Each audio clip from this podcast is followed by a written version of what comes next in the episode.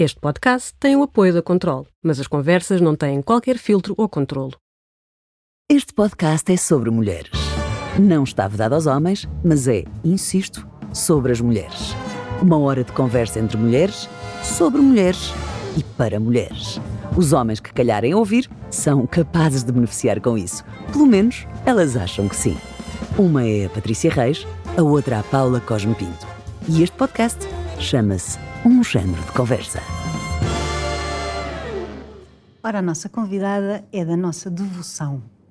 Explicamos. Esteve para fazer esta conversa três ou quatro vezes antes deste dia específico, onde estamos, este que estamos agora a viver, e nunca vacilou. Encaixou os obstáculos todos, sempre com a mesma bonomia. E, portanto, vamos conversar. E nós sabemos de antemão que a conversa não terá meias medidas e não terá eufemismos, não terá pilinhas e pipis. De maneira nenhuma. Chamar as coisas pelos nomes é o que ela faz e é considerada uma das maiores especialistas em educação sexual do país. Ignorar a importância da sexualidade à conta da vergonha, do medo ou até do poder, do pudor, é cortar uma fatia crucial da nossa existência. Ela, formada em psicologia clínica, mestre em, se em sexologia e com vários livros escritos sobre o assunto, ensina tanto miúdos como graúdos nestas matérias e gostaria que a sexualidade fosse tema de conversa sem pruridos. Seja em revistas, na televisão, conferências, escolas ou redes sociais, a nossa convidada responde a muitas questões tabu com uma frontalidade inabalável. Que fantasias eróticas são válidas? O que é um orgasmo? Sexo só se faz até certa idade? Educar crianças para a sexualidade faz sentido? A ativista, ela não se limita a dar respostas, quer um pouco mais. Ela quer mudar o mundo, quer empoderar pessoas, erradicar a pobreza menstrual, combater preconceitos, desmistificar ideias. Sobre estas e outras tantas coisas, iremos conversar com a mulher que há 14 anos ia perdendo o emprego e sendo deserdada pela família por aparecer de vibrador em risco em horário nobre na televisão portuguesa. Mas muito mudou desde então e, e, obviamente que hoje em dia toda a gente aplaude, ou não fosse ela uma transformadora de mentalidades nata. Ela é a Vânia Belis, quem somos, como a Patrícia disse, totalmente devotas. Vânia, ah, muito Vânia. obrigada eu, por teres vindo. Eu já nem sei o que é que é dizer desta introdução, pronto, para já porque Bom, não estava... a tua família não te, zer, não te deserdou, efetivamente. Eles também não, eles não têm muita coisa, é uma realidade, não é? uh, mas, uh, mas na altura foi bastante complicado e também por culpa aí da, da pois, Paula, eu, é? vou, eu vou-te explicar isto, era eu muito verdinha ainda nos meus primeiros anos de jornalismo, isto foi há 14 anos, isto foi há uma Sim. vida, não é? Foi quando nós nos conhecemos e, e decidi fazer uma reportagem para a SIC. Que não, não, que era para um jornal, que não era para ir para a televisão. Não, era para os Expresso é. primeiro, em papel, depois o tema ganhou, pronto, o tema era uh, as mulheres portuguesas estão a ficar Sim. mais desinibidas sexualmente, a procurar mais sex shops, mais atividades ligadas ao prazer e depois diz-me, Paula, então não vais fazer uma sessão que eu possa infiltrar-me e tal, para ir ver a reação das mulheres? E eu, pronto, mas isso vais só tirar assim umas imagens, não é? Sim, sim, não te preocupes. Passado não sei quanto tempo estava-me a ligar. Olha, afinal, parece que isto vai passar para o jornal. E eu, qual jornal? Ah, é para uma grande reportagem a seguir assim ao Jornal da Noite. E eu pensei, pá, avisa-me que é para ver se eu tiro a malta lá de casa, não é? Só que não consegui.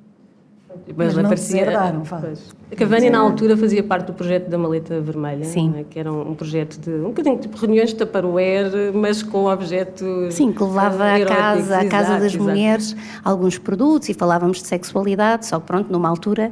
Não, sim, eh, esquece. Difícil, esquece. não é? Aliás, convencer pessoas a aparecerem em horário nobre no, na televisão portuguesa com vibradores e Sim, Enfim, foi, foi, realmente foi, muito ousado. Foi, Mas e ainda por cima, a reportagem teve tanto sucesso, quiseram passá-la outra vez passados uns meses. E a Vânia só me dizia, por favor, não. Não, não, não há forma de impedir isto. Mas não, pronto, nessa altura também a coisa já estava mais apaziguada. Mas sim, ter uma mulher a falar sobre sexo em horário nobre não foi propriamente fácil, até porque naquela altura, quando recolhemos as imagens e os testemunhos, nós estávamos à vontade, não é? Estávamos num ambiente intimista, com a ideia que só iriam tirar umas fotografias e não estávamos de vibradores assim na mão. Portanto, o meu pai, que estava em Espanha na caça, quando os amigos lhe telefonaram dizer que eu tinha alguma coisa e que estava a falar de coisas vibratórias, a coisa foi um bocadinho complicada, não é? Na altura ele descobriu que ele pensava que eu estava a fazer um mestrado na área da infância e depois descobriu que afinal era, era sobre sexualidade e então, uh, difícil. Como é que tu chegaste a estes temas? Olha, uh, uh, como é que eu cheguei a este percurso da sexualidade? Sim. Eu sempre tive o um interesse, uh, portanto, não, não, é, não, não posso dizer que sempre fui uma maluca de procurar estas coisas, mas sempre fui muito interessada na área da, da, da sexualidade, do sexo, como é que as coisas funcionavam. Em casa nunca houve muitas explicações. Uh, eu lembro-me, quando era mais nova, tínhamos muitos primos e era daquelas coisas de quarto escuro e de brincarmos e de apalparmos e de mexermos, portanto, Quem não? por isso não é? tudo. Quem é que não? Opa, Quem é que não fez isso, não é? Pronto. Hoje em dia está tudo com as mãos tão ocupadas nos, tele, nos videojogos e isso que até parece que é se triste, esquece. Não é? Podia ocupar as dessa, mãos com outras coisas. Não... Esquecemos dessa parte, faz parte da descoberta, não é? Do brincar e aos pais e às mães, aos médicos, pronto. E, e, e a dada altura também tive um, um, relacionamento muito castrador, portanto, uma pessoa que, quando eu falava sobre questões do sexo, me batia por baixo da mesa, tipo, ai, não se pode falar sobre estas coisas. Pronto, ainda bem que essa pessoa não existe mais na minha vida, não é? Uh, pronto, fez o seu caminho, eu fiz o meu, mas realmente comecei a achar que o sexo era uma coisa importante, que a sexualidade é uma coisa importante, e achei que dentro da, sexo, dentro da psicologia eu, eu, queria escolher uma área, ainda tive ali um bocadinho na área dos cuidados paliativos, que era uma área que também me apaixonava muito, a questão da morte, que também é um grande tabu, mas depois pensei, não, preciso de alguma coisa mais viva, não é? Então achei que a sexualidade era interessante. Depois era bastante viva. Tinha... Sim, viva. Depois na altura, quando, quando fiz o trabalho de investigação, uh, disse ao meu orientador, olha, vamos fazer um, replicar um estudo de 1984 ele, sobre o quê? Eu, estilos de masturbação e orgasmo no coito. E o meu professor disse assim, tem que ver se isso é possível. E eu, oh, professor, não diga uma coisa destas, se isto foi feito em 1984, agora vamos ver se houve mudanças. E foi extremamente interessante e foi aí que eu também comecei a trabalhar mais proximamente com as mulheres. Integrei depois esse projeto que, onde conheci a Paula e pronto, e depois comecei a achar que não podia ficar pelas mulheres, não é? Porque havia tanta, haviam tantas dúvidas e tanta coisa que precisaria de ser desconstruída, que se não começássemos mais cedo não me fazia muito sentido. E aí também ter-me apaixonado pela área da infância e pela, pelos jovens. Nós, na realidade, é assim, havia um mundo de coisas que nós queríamos falar contigo. Aliás, nós temos as duas a discutir o que é que vamos falar com a Vânia, porque isso dava para uns cinco episódios, pelo menos. Um, não, mas, mas achámos... a minha proposta era parte 1 um e parte 2. Exato. Mas, mas achámos que a questão da, da educação sexual, que é um, é um, é um, um bicho papão. Aliás, eu acho que há pessoas que só de ouvirem esta expressão, Sim. também não são as pessoas que vão ouvir este podcast, certamente, não é? Aliás, mas, vão ser as pessoas que vão fazer a partir de uma petição contra só... o podcast. Exatamente, exatamente. Já devem estar com os cartazes do deixem Exato. as crianças em paz, Sim. lá vão estas gajas falar sobre isto, estas feministas de esquerda, não sei o quê. Um, mas achámos que era mesmo importante, porque independentemente das pessoas perceberem ou não o que é educação sexual, um, mesmo para quem percebe, eu acho que há muitas dúvidas ao mesmo tempo, não é? E dúvidas práticas. Portanto, queremos aproveitar que te temos aqui e vamos tentar focar esta conversa um bocadinho nisto da, da educação para a sexualidade.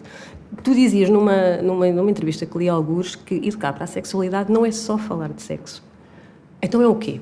Pois, uh, essa é a grande pedra dentro do nosso sapato, não é? Porque quando tu dizes, olha, eu vou às escolas, a ter com crianças com 4 e 5 anos e vamos falar sobre sexualidade, as pessoas ficam.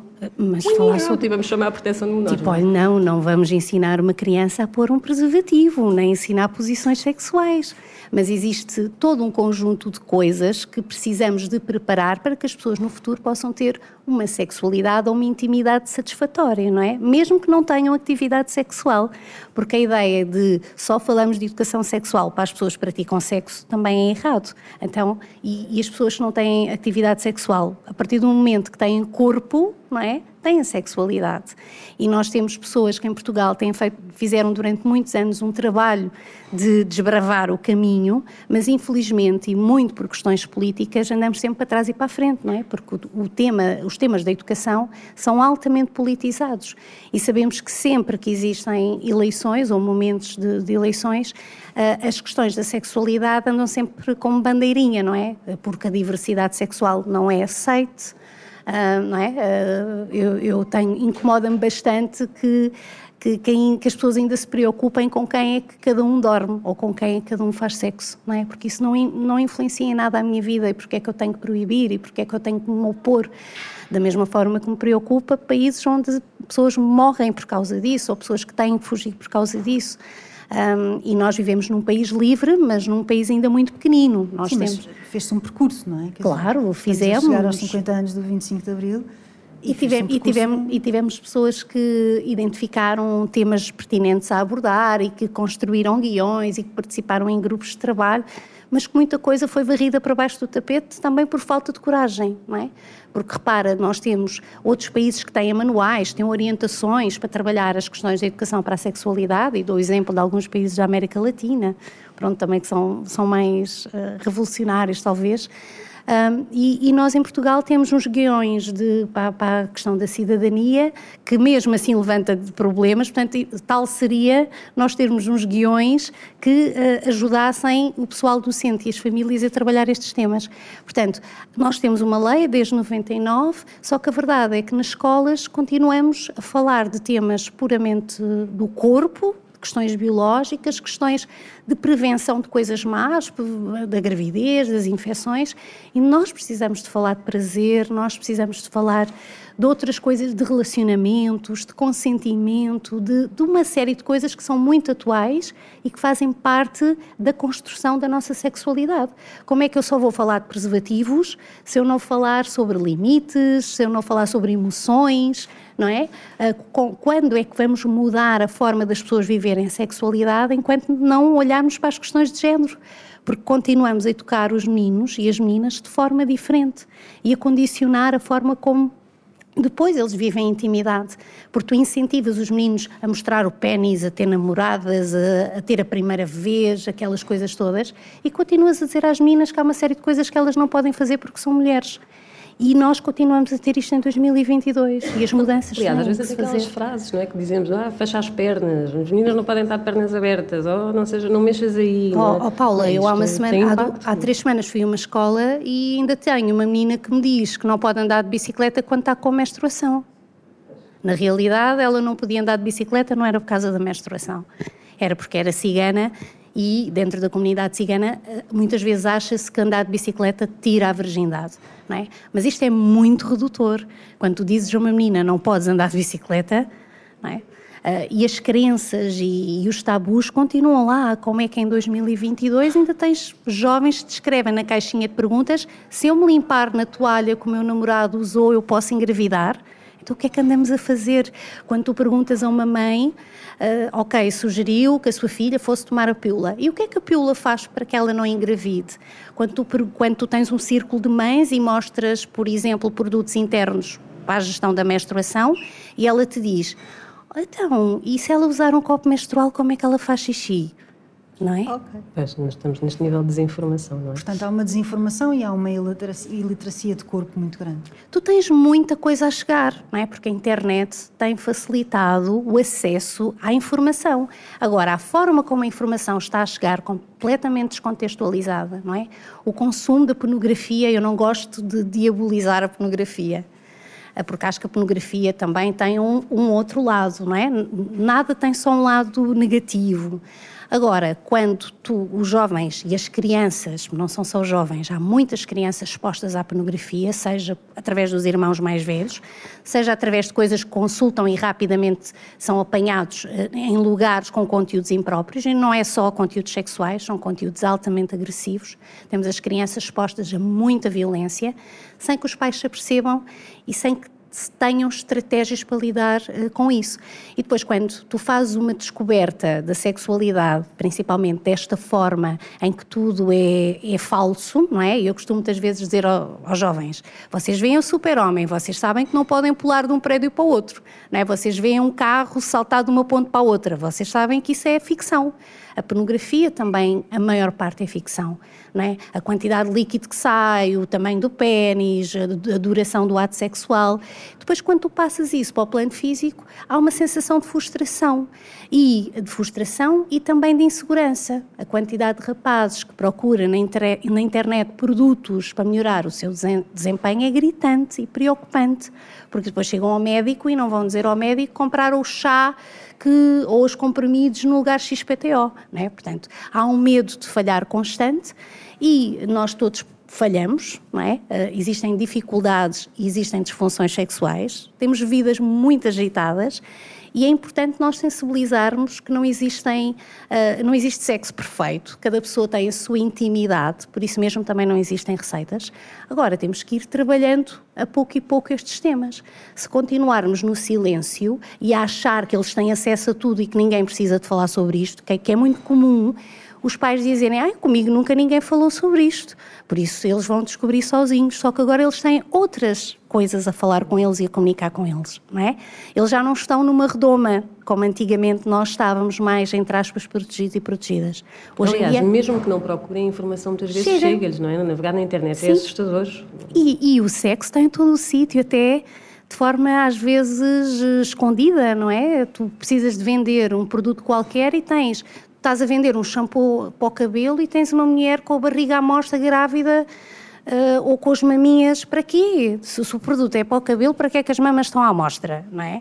E tu tens isto, tens esta comercialização do corpo feminino muito presente, não é? Uh, apesar destes movimentos todos que nós fazemos de emancipação, nós estamos presos a isto e estamos cada vez mais, pre... estamos cada vez mais presas também muito por conta da, das redes sociais, porque as mais novas já perceberam que mostrar as maminhas e mostrar um rabinho também dá mais likes, não é? E todos nós queremos o quê? Que gostem de nós e validação. Embora seja perigosíssimo isto claro. da exposição da privacidade, é um tema que nos deve preocupar a todos sejamos ou não cuidadores de, de, crianças, porque a quantidade, por exemplo, de partilhas de fotos íntimas, a, a, forma como eles põem no TikTok, ou seja, há uma exposição do corpo, da sexualidade, da intimidade, que na minha geração Uh, isto não acontecia, não acontecia não, de outras formas. Na tua geração não... iam para trás de, das portas da casa de banho e diziam a Paula é uma javarda. Não, é? Exatamente. Pronto, uma coisa assim. Agora não. Como Exato, uma galéria, como diria o outro. Pois, não é? agora não, agora é, ai é, ai puseste uns palitos com não sei o quê, tu toma lá, olha lá, vou mandar no WhatsApp gaja, estas fotos todas. E depois há imensas, quer dizer, adolescentes que se suicidam com, com este tipo de situações. Isto é... As pessoas têm de ter noção disto, não é? Há aqui é, consequências que podem tens, ser muito graves. Tu tens meninas e meninos que acabam por ter que sair da sua cidade porque viram a sua intimidade exposta, não é? Famílias que têm que mudar toda a sua vida, porque de um momento para o outro existe um vídeo ou uma imagem circular. Um, e, e a verdade é que nós não estamos preparados nem preparadas para lidar com isto, porque isto é tudo recente. Estes comportamentos são recentes e quem, quem nos está a ouvir, que é das sociologias, das antropologias e que estuda estas coisas de, dos comportamentos, sabe que as coisas não mudam, não mudam de um dia para o outro. E a verdade é que nós estamos-nos a relacionar de uma forma completamente diferente. Pá, os meus pais não tinham telefone, os meus pais escreviam cartas. Eu levei um aerograma a uns miúdos do, do, do oitavo ano, e eles olharam para aquilo e disseram-me assim: então, mas quanto tempo é que isto demorava a chegar lá? Então, depois quanto tempo é que tinham que que esperar pela resposta. Até o que é que faziam nesse tempo? Eles agora têm a resposta imediata, não é? Não, tu mandas uma coisa e dizes, mas porquê é que tu ainda não... Olha, já, já recebeu uma mensagem, então, mas porquê é que ainda não me respondeu? Não, envia lá a tua localização. Está aqui uma intensidade completamente diferente daquilo que nós tínhamos. E estamos a falar, nós estamos a ser... Nós, nossas famílias viveram essa geração, não é? E viveram também a geração da repressão. Ali no Alentejo, onde eu vivo, os homens tinham que dar autorização às mulheres para irem à Espanha. Agora, de um momento para o outro, temos as mulheres a quererem clarear a vulva, a querer fazer. Quer dizer, portanto, há uma grande mudança. Não podemos esperar que rapidamente se consiga assimilar isto tudo.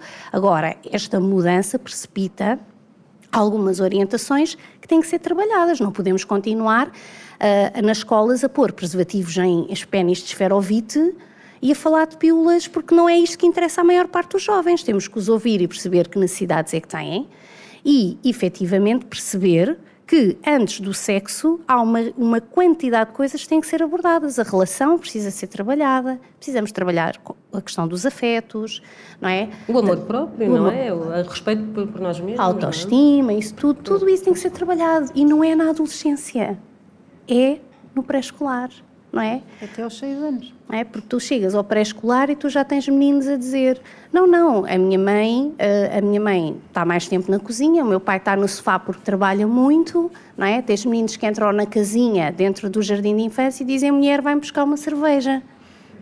Portanto... É que os lugares de uns e de outras são estipulados desde muito, muito cedo. Mesmo quando tu contrarias. Eu vejo, por exemplo, minha filha tem dois anos e meio. E hoje entramos no carro de manhã para levá-la à escola e eu sento-me no lugar do condutor e ela assim, oh mamãe, isso é o lugar do papá. E eu morri assim durante meio segundo por dentro, não é? Pensei, como assim? Não é este o exemplo que lhe damos. Mas ela já diz estas coisas, portanto a influência externa há de lhe chegar de alguma maneira e ela sabe que quem conduz é o homem. Quem diz quem conduz diz muitas outras coisas, não é? De, lugares, de onde é que é o lugar de um Paula, homem mas, e mas esse teu exemplo é muito importante porque às vezes as mães dizem-me assim, por exemplo, em relação aos pipis, às pilinhas, às lolós e esses nomes todos uh, fabulosos que se inventam por aí. Ah, então, mas eu em casa digo vulva, mas depois a professora lá na escola diz pipi.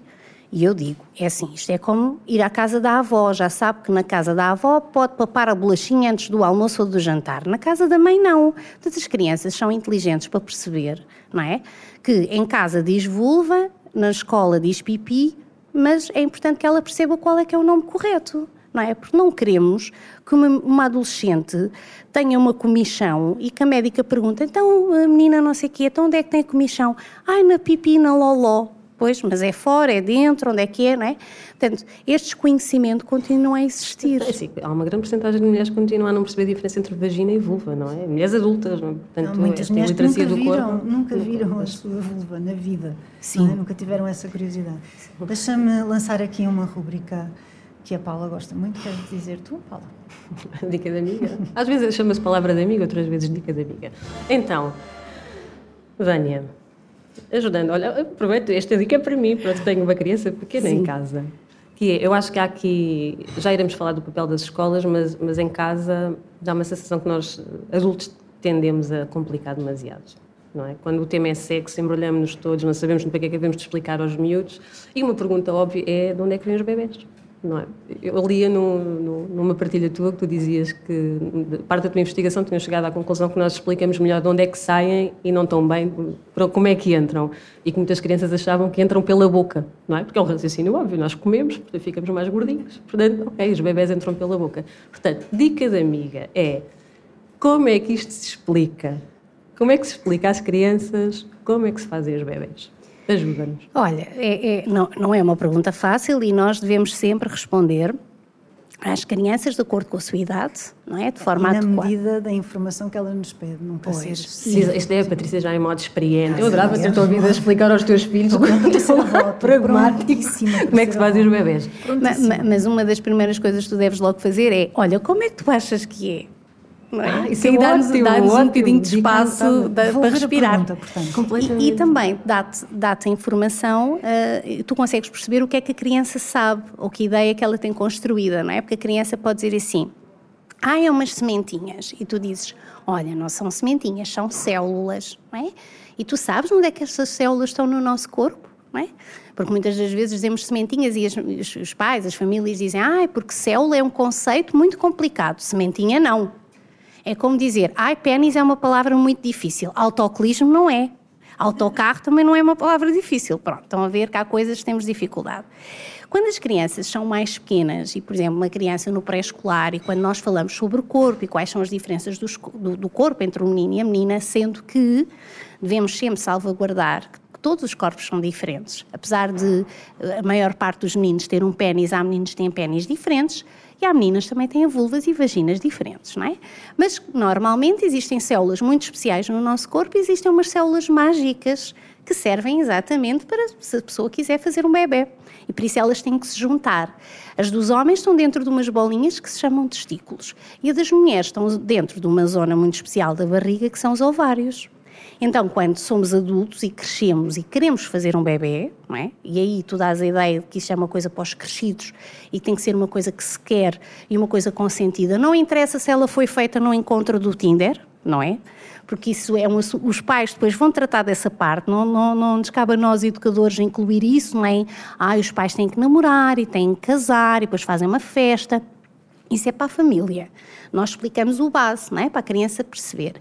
Estas células existem nestas partes do corpo e depois elas têm que se encontrar. E como é que será que elas se encontram? Como é que saem das bolinhas? São os testículos para dentro da barriga da mulher, não é? Então, a maior parte dos meninos com 4, 5 anos sabem que o seu pênis aumenta de tamanho e nós explicamos quando um dia tu fores grande, o teu corpo todo vai ter outro tamanho, o teu pênis também, também vai crescer.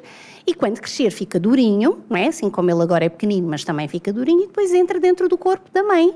E quando entra lá dentro, deixa então essas células especiais que fazem uma corrida. A corrida normalmente eles já sabem, depois já sabem que o pai dá qualquer coisa à mãe, aquela figura de, ai, o pai dá uma sementinha à mãe, depois eles fazem uma grande corrida e há um que ganha. Nós só temos um óvulo, normalmente, não é? Eles têm não sei quantos mil espermatozoides, mas é sempre aquela coisa de que o pai dá Exato. qualquer coisa à mãe. Pronto. E explicamos assim. Ai, então e o orgasmo e isso tudo? Não, não é preciso falar sobre isso. A criança com 4 anos não precisa de saber não isso. perguntou isso sequer, não, não, é? claro. não. Às vezes as crianças, já, já, já me aconteceu uma amiga ligar-me e dizer, com uma filha com 6 anos, ai, Vânia, a minha filha perguntou uma coisa. Ia, ia levá-la à escola e ela disse, mãe, porquê é que quando eu penso no João a minha pipi fica quentinha? E ela pensou, eu ia morrendo mas pensei, e agora o que é que eu lhe vou responder, não é?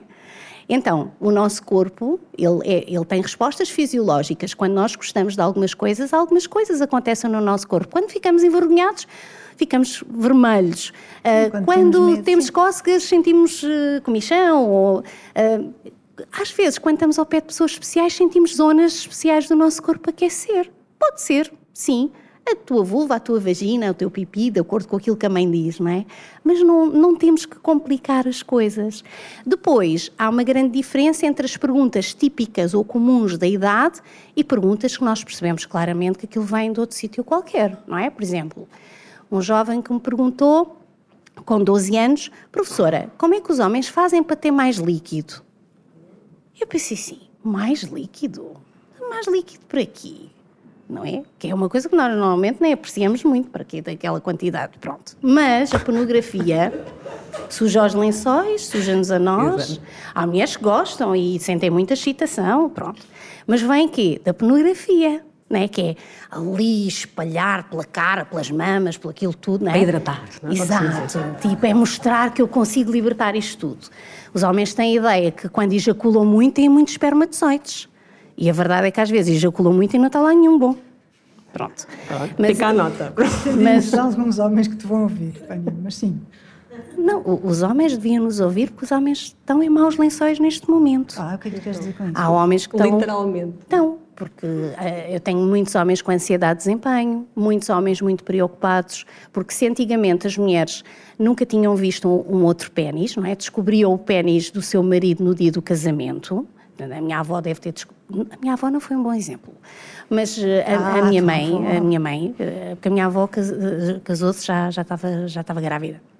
Portanto, descobriu o meu avô antes do casamento. nessa altura. Mas, mas, mas, pronto, a maior parte das mulheres tinha um parceiro sexual. Hoje em dia não. Hoje em dia nós temos mulheres que os homens ainda não estão despidos e elas já estão a dizer ai, olha, dói-me a cabeça, é melhor marcarmos isto para outro dia, não é? Porque elas já meteram a mão, já perceberam que aquilo não é muito promissor, aula que se faz tarde, não é?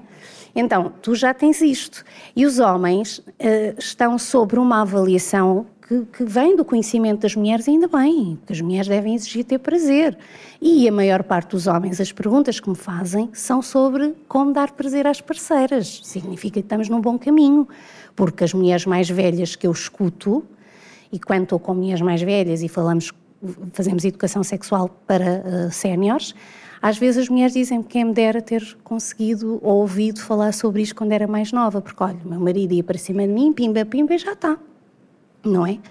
E às vezes os homens diziam, olha, minha senhora agora, pronto, agora já não chatei a minha senhora, porque ela agora já está na menopausa, não é? Portanto, havia um desconhecimento total uh, do corpo, da intimidade. E havia a questão da obrigação, não é? Durante muitos anos o dever da mulher era satisfazer o homem. O homem era o provedor da família, portanto ela estava dependente dele. Não tinha direito não, a dizer não, não, não, não é? Portanto, e, era e sabes uma coisa, Paula, eh, que, que me deixa sempre muito triste quando converso com pessoas mais velhas, que é quase sempre ter uma mulher que vem ter comigo e que me disse, uh, quando eu falo que o sexo na relação, na intimidade, não é uma obrigação, não é? não é porque eu estou casada, não é porque eu sou namorada que eu tenho que ter sexo, mas a verdade é que há muitas mulheres que durante anos uh, se submeteram ao marido e se deitaram com o seu marido, servindo o seu marido como uma obrigação.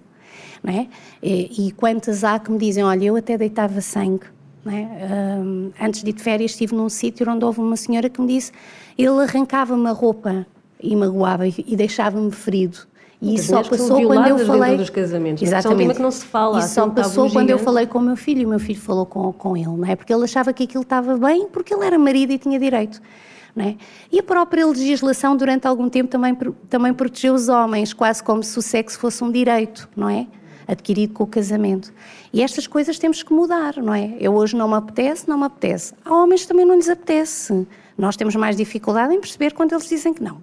Não é? Achas? Acho. Eu acho que quando nós nos viramos para lá e eles dizem assim, ai amor, hoje não me dói a cabeça nós pensamos assim, é pá, deixa-me lá ver a conta bancária, deixa lá ver a carteira, o que é que se passa, não é? Eu acho é que nos colocamos muito em causa, não é? é Começamos logo a pensar, bem, ele já não, não sente atraído. A dor de cabeça passa com, com, com, é, com, Eu acho que é a melhor resposta de tudo, estás com de A não ser que ele tenha uma cefaleia pós-coito, que também é chata, eh, que é aqueles homens que têm dor de cabeça depois do orgasmo, eh, devido à tensão, mas a verdade é que os homens também estão cansados, não é? Eles biologicamente excitam-se mais facilmente, às vezes as mulheres dizem, mas ele foi ao funeral da tia e está de pau feito, como é que é possível? Porque aquilo funciona, eles já acordam assim, eles na barriga da mãe já estão assim, não é? É biológico, eles têm seis a sete ereções por dia e não é porque estão a pensar nas vizinhas. Eu às vezes digo às mães, quando vocês estão a mudar a fralda do vosso filho, ele não está a pensar na, na educadora nem na vizinha da frente. não quer é uma dizer, eu acho que é importante também referirmos isto, que é o que não quer dizer que não tenham controle sobre isso, não é? Porque Sim. é muito importante falar de consentimento e há aqui, sabemos que os maiores agressores das mulheres são, as estatísticas mostram, sobre nós Sim, dizemos, claro, são homens. Claro. Uh, portanto, eu, eu, tenho muito Não é porque eu tenho não, não temos de ter todos os homens no mesmo saco. Claro. É importante dizer, realmente Sim. é uma coisa que se controla, não, é? não há aqui ímpetos sexuais, coitado, é a natureza deles, não, pois, eles não se conseguem isso nem controlar. Pensar, não é? Não. Isso nem pensar, não é? É como aquela aquela máxima de ah, ela puxa jeito, também pois. com aquela roupinha, Exato. o que é que ela estava à espera? Isto é extremamente perigoso, pois. não é? Porque nós, se somos, somos racionais por algum motivo, é para controlarmos as, as, nossas emoções, os nossos atos, não é? E até isso tem que ser trabalhado na educação para a sexualidade. O que é que eu faço com a raiva, o que é que eu faço com a excitação, o que é que eu faço com as minhas emoções. Uhum. Tudo isso também tem que ser trabalhado. Vou pegar aí na, no verbo controlar, não é? Porque tu tens as Control Talks e és embaixadora da Control. A Control faz o enorme favor, favor de apoiar este episódio. Uh, Exato, já deixa só referir que este, este, episódio está a ser gravado ao vivo. Nós não dissemos isto em mental, já ladrou um cão, já se riram pessoas e não dissemos isto a ninguém. Que nós gostamos tanto, mas uh, queres-nos falar um pouco desse projeto? Porque eu sei que tem uma adesão enorme, não é? Um, que dúvidas é que te chegam, não é? é... Sim, dúvidas, perguntas. É, é, é, este projeto, para já, é, a minha relação com o controle é, é uma relação, em primeiro lugar, de grande amizade e de grande confiança. Foi além de, da marca, são pessoas que sempre apoiaram e o meu trabalho. Tens uma malinha controle com uma série Tenho. de coisas, não é? Eu já estive várias vezes com a Vânia e ela chega com a sua malinha e começa a sacar lubrificantes, vibradores e diz, Paula, a minha malinha é a malinha mais... E leva para casa com uma coisa Mais não. desejada do país. Eu onde vou com a minha malinha, aquilo é sempre uma, uma, uma sensação. Festa. Fiquei muito é. desiludida de não, não ter hoje brindes aqui para... Depois porque eu pensei assim, pronto, hoje não temos imagem, não vale a pena levar e depois estamos a, a suscitar interesse nas pessoas, depois vamos causar frustração, pronto. Mas, mas realmente tenho a sorte de, de ter esta parceria e, este, e esta confiança, não é? E então, em conjunto, desenvolvemos um serviço uh, que, uh, teve o seu início, ou seja, nós replicámos isto de uma experiência espanhola, e, e, eu desafiei e disse: e se fizéssemos uma linha para que as pessoas pudessem conversar e tirar dúvidas? E realmente estamos em funcionamento.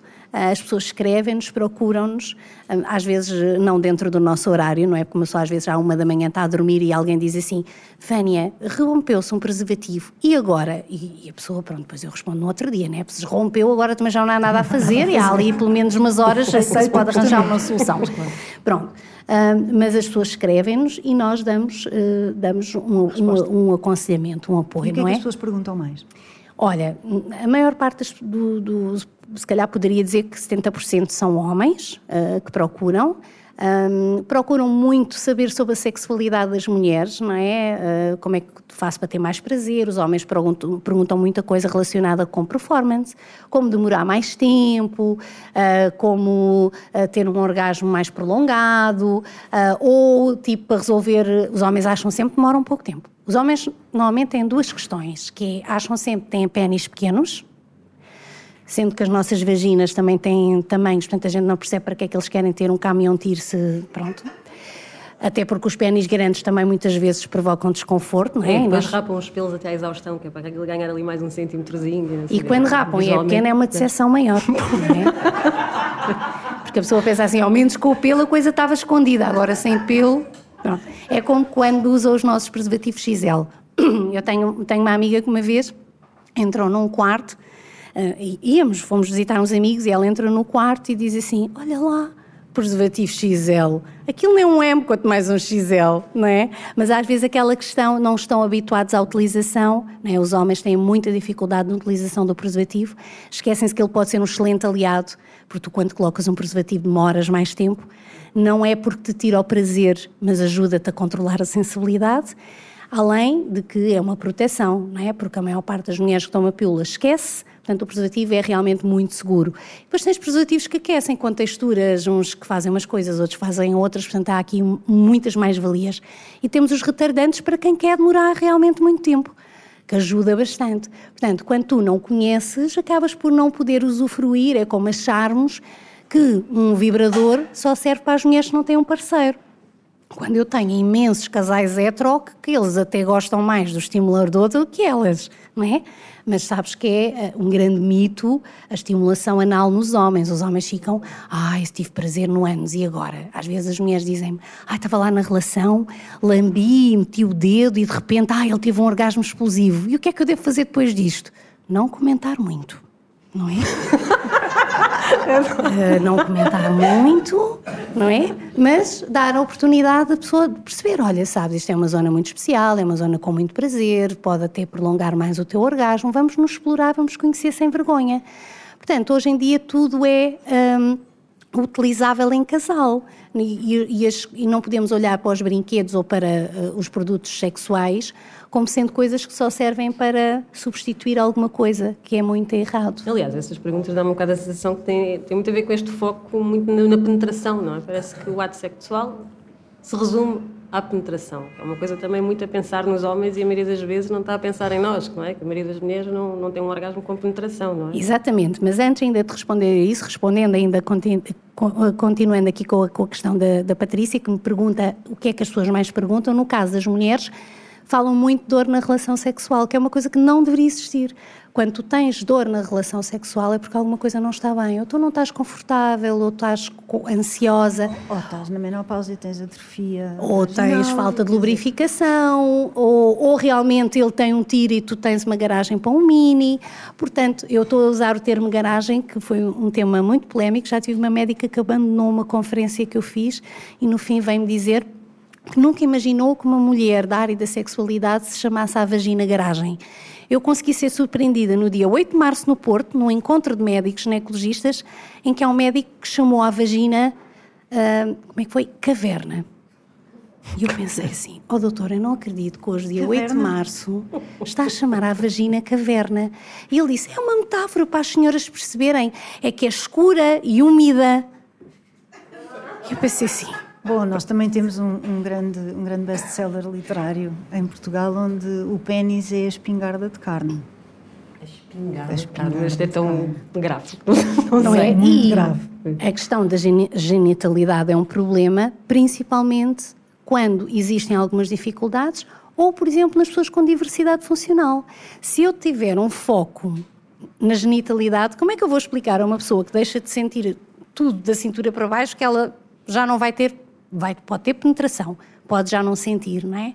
Se as pessoas focarem só no nos órgãos genitais, deixam para trás um conjunto de outros sítios do corpo que podem ser altamente gratificantes.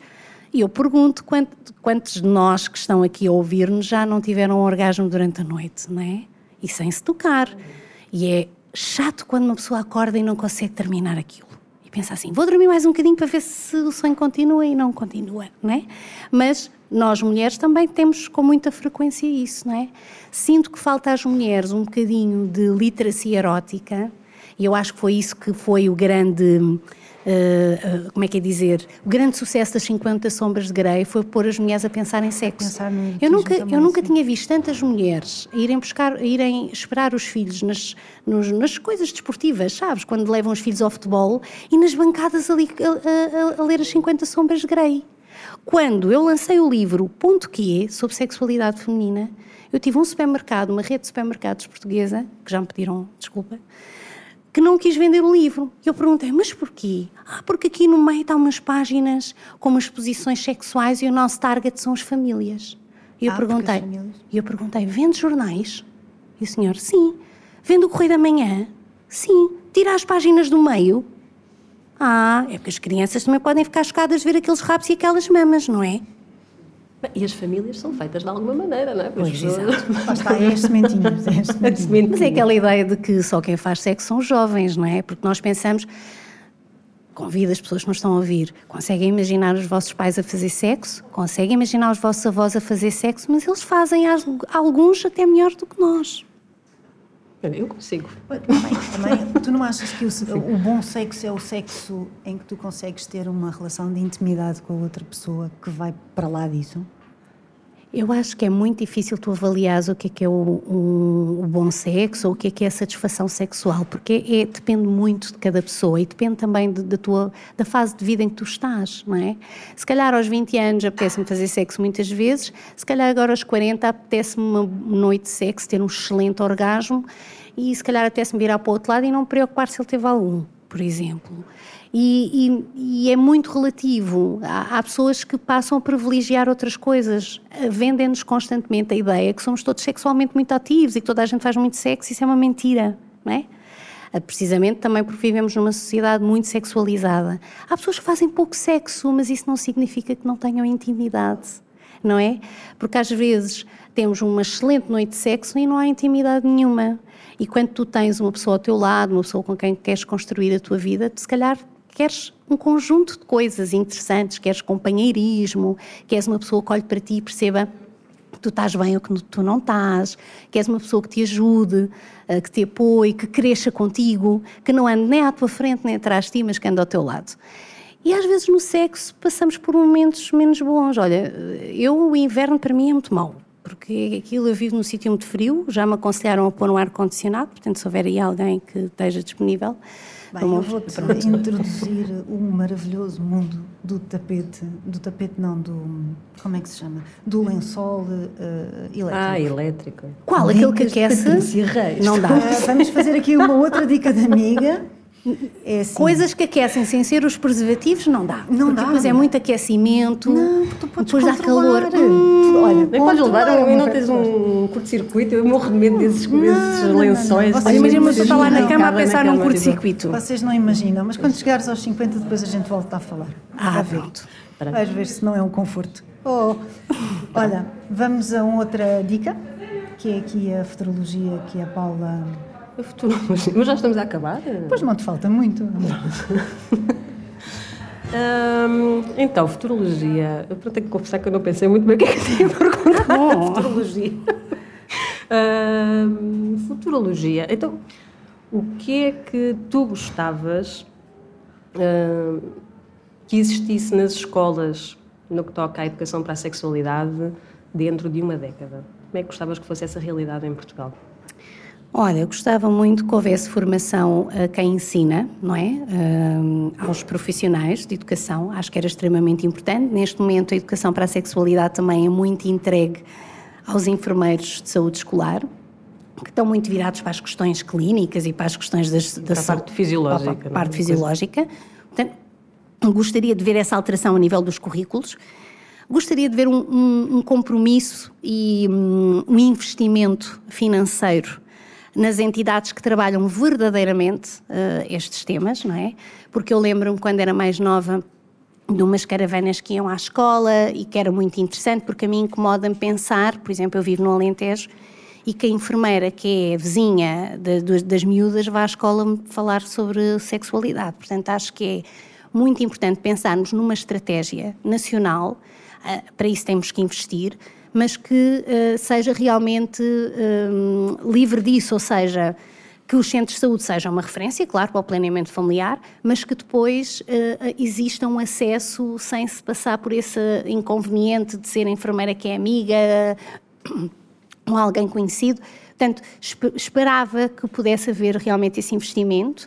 Uh, nós temos pessoas em Portugal que investigam, que já têm um trabalho de muitos anos nesta área e que podem ser chamadas para integrar esses grupos de trabalho e, eventualmente, apostar mais, uh, se não pudermos logo mudar, porque é difícil entrar já na mudança de currículos dos professores, mas começar a, a, dar mais formação nesta área, não é? Porque os professores, e esse é um dos resultados do, do meu doutoramento, apesar de ser com, com educadores de infância, a maior parte dos, dos, profissionais dizem que sentem falta de, de, formação. Há muita falta também de materiais para trabalharmos em educação para a sexualidade e, acima de tudo, também fazer um trabalho com as famílias, porque eu não acredito numa educação para a sexualidade nem só feita em casa, nem só feita na escola, não é? Um, como, como, quem diz para a sexualidade diz, diz para o resto. qualquer outra coisa. Portanto, claro. acho que falta vontade política verdadeira, investimento também. Um, gostava muito de ver uma caravana passar, ainda por cima somos um país tão pequeno, não é? daria, daria para fazer isso. Um, fiquei cheia de inveja das minhas amigas da Colômbia terem uma caravana para passear nas escolas para falar sobre a menstruação. Uh, mas gostava realmente que houvesse esse investimento, que, na, pela saúde e pela felicidade das crianças e dos jovens. Tu não te podes ir embora sem falar de educação menstrual. Não pode ser. um... Sim, porque para quem não, para quem não, não sabe, é, tem que começar-te a seguir, se alguém ainda não te segue, não é? Porque o trabalho que tu tens feito em termos de educação menstrual, é dentro e fora é de Portugal, é mesmo de, de uma vénia gigante. Não, vamos ver uma coisa. Nós temos países que estão a usar a educação menstrual como uma porta para entrar nos temas da sexualidade, porque tu não vais falar sobre menstruação sem falar sobre o corpo, não é? E há países onde tu não podes falar sobre género, não podes falar sobre sexo, pronto. E então a educação menstrual foi uma porta que se abriu para, para quem não tinha a possibilidade de, de falar sobre estes temas. Quando tu vais à escola, e nós aqui, eh, apesar de eu trabalhar com alguns países fora, Portugal, não é? Um, eu chego aqui e não é porque eu estou dentro da Europa que eu não tenho algumas dificuldades, porque eu continuo a ter as meninas a dizer que não muda o penso higiênico na escola porque não tem papel higiênico, uh, ou porque as portas não fecham, ou porque não, há, ou porque não há água nas casas de banho. No outro dia fui a uma escola e perguntei ao diretor: Olha, então, mas se eu usasse um copo menstrual, onde é que eu lavava o copo menstrual? E o diretor disse: Mas foi a que casa de banho? Eu fui ali àquela casa de banho. Ah, mas essa é dos alunos. E eu, mas porquê é que tem que haver casas de banho dos alunos e casas de banho dos professores? É, eu lembro-me ainda, quando andava na primária, que havia sopa dos alunos e sopa dos professores. E a nossa sopa era, por exemplo, quando era canja, a massa era o triplo do tamanho. E a dos professores era cozinhada quando os professores chegavam ao refeitório. E, e, e parece que já não existe isso com a comida, mas existe com a casa de banho, não é? Da casa de banho dos professores e a casa de banho dos alunos. Ah, porque a dos professores está mais limpinha, Uh, e, e, proibir não, não é uma solução, não é? Porque eu, se precisar de ir à casa de banho, e muitas das vezes quando vou nas escolas, vou sempre à dos alunos, e depois uh, dizem, mãe, tem que ir ali ao senhor das senhas do almoço pedir o papel higiênico. E chego lá e digo, olha, preciso ir à casa de banho, preciso de papel higiênico. E o senhor enrola, ou a senhora enrola o papel higiênico na mão e dão. Isto foi ótimo agora na época do Covid. e a pessoa fica assim, será que aquele papel higiênico chega? Não é? Que a pessoa pensa, agora vou ter que dizer, vou fazer o número 2 ou o número 1, ou, o número um, não é? Que às vezes existe e essa... as questões menstruais nem sequer estão aqui tidas neste Não, é o número 3, não é? Que, é? que é aquela questão de eh, eu preciso ir à casa de banho para mudar um penso higiênico, eu preciso ter a porta fechada, eu preciso ter um sítio onde pôr a minha mala para tirar o penso lá dentro, eu preciso ter um sítio onde pôr o meu penso utilizado, portanto, tudo isto causa constrangimento. E quando tu tens meninas em Portugal que te dizem, não, eu aguento o dia inteiro para chegar a casa e ir à casa de banho, estamos com um problema, não é? Isto depois ultrapassa-se, ultrapassa-se não, piora quando vamos a países onde não existe nada, onde temos meninas que saem de casa muito cedo para ir para a escola, algumas até levam a sua cadeira ou o seu banquinho para poderem assistir às aulas, e depois não têm casa de banho porque não há saneamento, um, e faltam à escola, né? a Unicef diz-nos como em cada 10 meninas falta à escola por não ter acesso a produtos menstruais. Um, temos... abandonam mesmo as escolas, é? Exato. É? a educação escolar. Uh, e, e, tu já tens muitas empresas também no terreno, não é? Naquela coisa de igualdade, igualdade não é o mesmo que equidade, Eu posso chegar e distribuir a todas as pessoas que nos estão a ouvir um copo menstrual ah, e digo, todas as pessoas que ouviram este podcast vão receber um, um copo menstrual. Mas depois pode haver metade das pessoas que nunca vão conseguir usar o copo menstrual. Então não te interessa só distribuir produtos, interessa-te dar formação, interessa trabalhar o estigma. Tu tens meninas que quando menstruam não podem cozinhar, tu tens meninas que quando menstruam automaticamente são, ficam aptas para casar, o que constitui outro tipo de violência. Portanto, não estamos a falar de uma coisa simples, estamos a falar de uma coisa que vai contra os direitos das meninas, não é? Uh, e principalmente quando elas são casadas precocemente, simplesmente porque acham que se transformaram em mulheres porque menstruaram, e se nós pensarmos nisso, com uma menina aos 9 ou aos 10 anos, nossas meninas com 9 e 10 anos são meninas, não é? E, e, portanto, isto traz muitos constrangimentos, já para não falar das mulheres adultas, que quando menstruam não podem vender as suas coisas na rua uh, ou nos mercados e que muitas das vezes, uh, em muitas comunidades, temos mulheres que são elas que são as provedoras, não é? Que trazem o, o, o dinheiro para casa daquilo que vendem no próprio dia. Portanto, o que nós tentamos fazer é levar a formação nunca naquela perspectiva de eu vou sair da Europa de um país privilegiado, branca, não sei o quê, explicar qualquer coisa como é que se faz aos meninos pobres lá no país tal. Não. Trabalhamos com organizações locais, não é? Que nos dão um conhecimento do, do território e, de acordo com as suas necessidades, planeamos uma intervenção, não é? Portanto, trabalhamos em conjunto, que só assim é que nos faz sentido. Mesmo cá, há uma coisa que eu adoro, que é, que é aquela ação que tu tens a salvo erro numa escola em Serpa, não é? Tu juntas os meninos, eles são muito pequeninos, pelo que eu vejo nas tuas Quarto fotos. Quarto ano. Uh, em que pões os meninos e as meninas a manusearem uh, estes produtos de higiene íntima e a fazerem os kitzinhos menstruais. Uh, ou seja, na prática, que resultado é que isto tem? Porque não é só as meninas, não é? Englobas ali os meninos pelo é meio. É uma normalização. É, porque é, há, há, muitos projetos só estão direcionados para as meninas, não é? E eu acho que nós não podemos trabalhar uh, empoderamento das meninas se não trabalharmos com os rapazes, não é? Porque eles fazem parte do processo, eles são os companheiros, são os irmãos, são os pais, não é? E eles têm, uh, se estão numa posição privilegiada, então que usem esse privilégio também para bem das meninas, não é? E temos essa experiência, por exemplo, na Guiné, com alguns projetos. Mas eh, em Serpa, o que nós fizemos no primeiro ano, porque nós nestas coisas também estamos sempre a aprender. Nós estamos sempre a aprender. Eu, cada vez que faço uma sessão, aprendo sempre qualquer coisa com as pessoas com quem estou.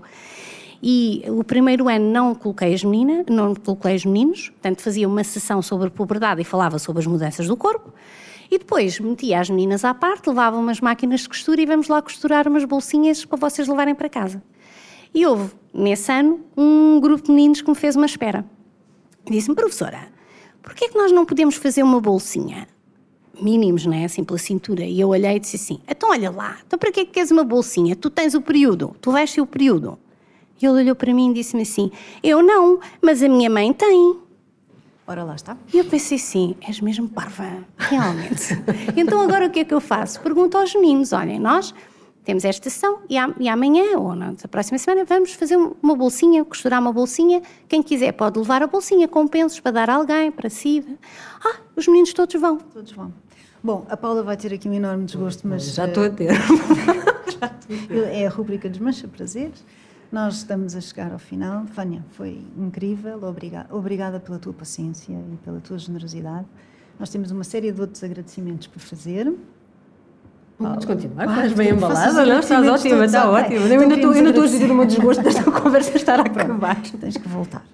Queremos agradecer à Control porque, uh, não só porque apoia a Vânia e apoia tantas outras ações de formação como apoia este podcast.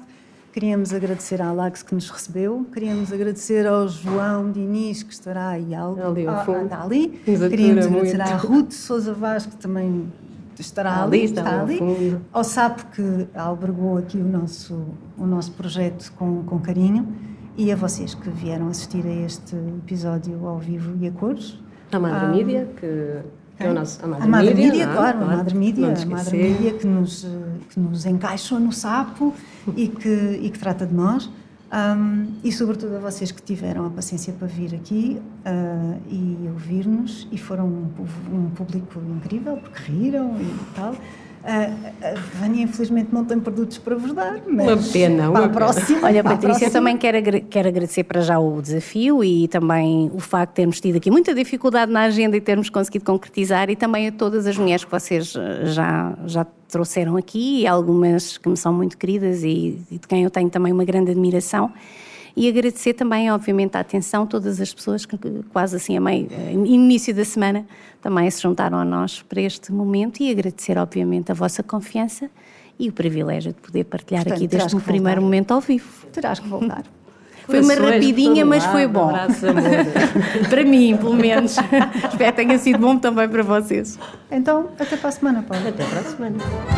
Um género de conversa.